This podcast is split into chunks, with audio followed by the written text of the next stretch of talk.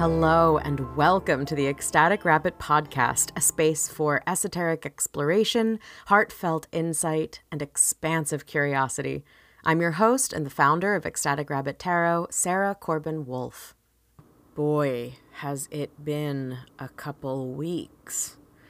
Um, I know you've heard from me in the interim, um, but the the onslaught that I was experiencing at our full moon has not come to rest. Uh, it's it's it's a little wild out there, and I know I'm not the only one. And what strikes me about this is that often, you know me, I'd say, "Oh well, the astrology can explain it," and kind of laugh, and that's still true. But I will say that the the different iterations, the different kinds, the different categories of struggle that so many people around me are going through right now, there's just so much variety. so many people are having so many different versions of difficulty and challenge. Um, for me, it's come in the form of exhaustion and abundance all at once. For other people, it's feeling like a little mini Mercury retrograde. For others, you know, it's just any number, any number of, of chaotic textures.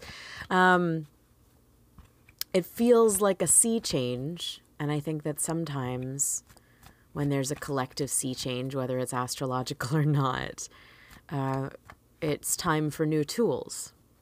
And when we've spent a long chapter honing our tools and getting really good at those tools, sometimes when it's time to shift towards other tools, it can be extraordinarily frustrating.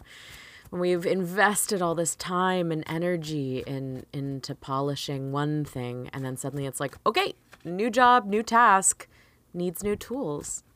I know that's where I'm at. So I'm coming at you today for this vernal equinox, new moon moving into Aries season moment to pull us a card and see what we can find.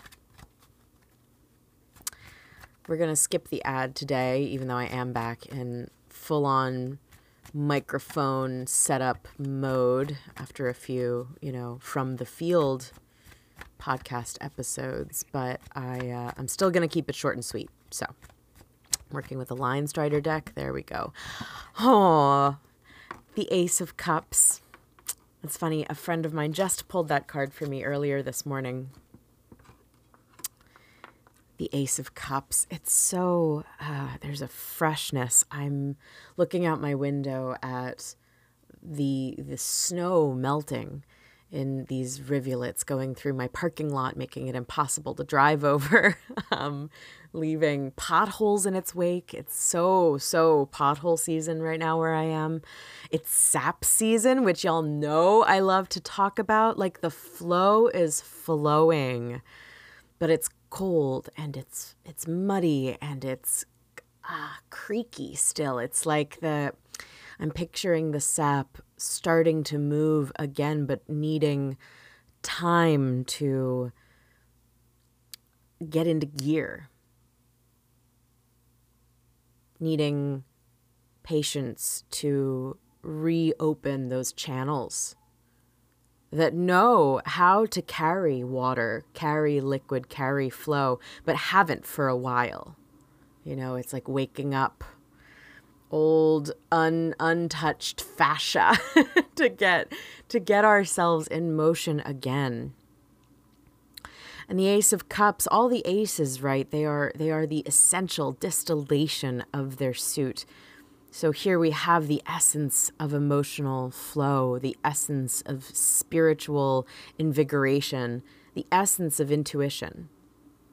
But that doesn't necessarily mean that it's moving and working and, you know, at full operating standards yet.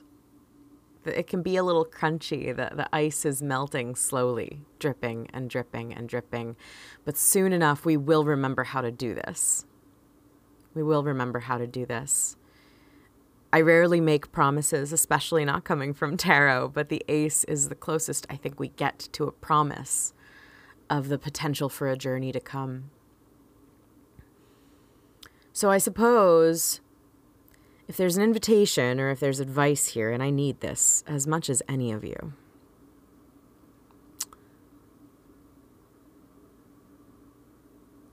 I'm hearing the call to listen to the drip, to trust that even if the drip has not turned into that rivulet yet, has not turned into that river, even if the flow is not flowing, notice where the promise is the promise of movement to come, the promise of sap on the way. That's what I got for you. Um, look after yourselves. The transition from Pisces to Aries season has always been a difficult one for me. Uh, I am extra supported this year during Aries season with a uh, specialized tincture from my dear sweet friend. Uh, Andy at Every Light Wellness. Just a impromptu shout out there to try to help me finally figure out how to integrate this energy so I can stop seeking it in other people. if you know, you know. Um, but yeah, look after yourselves as we move from water into fire, as spring really springs and um, things start to get a little heated in the fire season that awaits us. Okay, I love you all. I'll see you next time. Until then.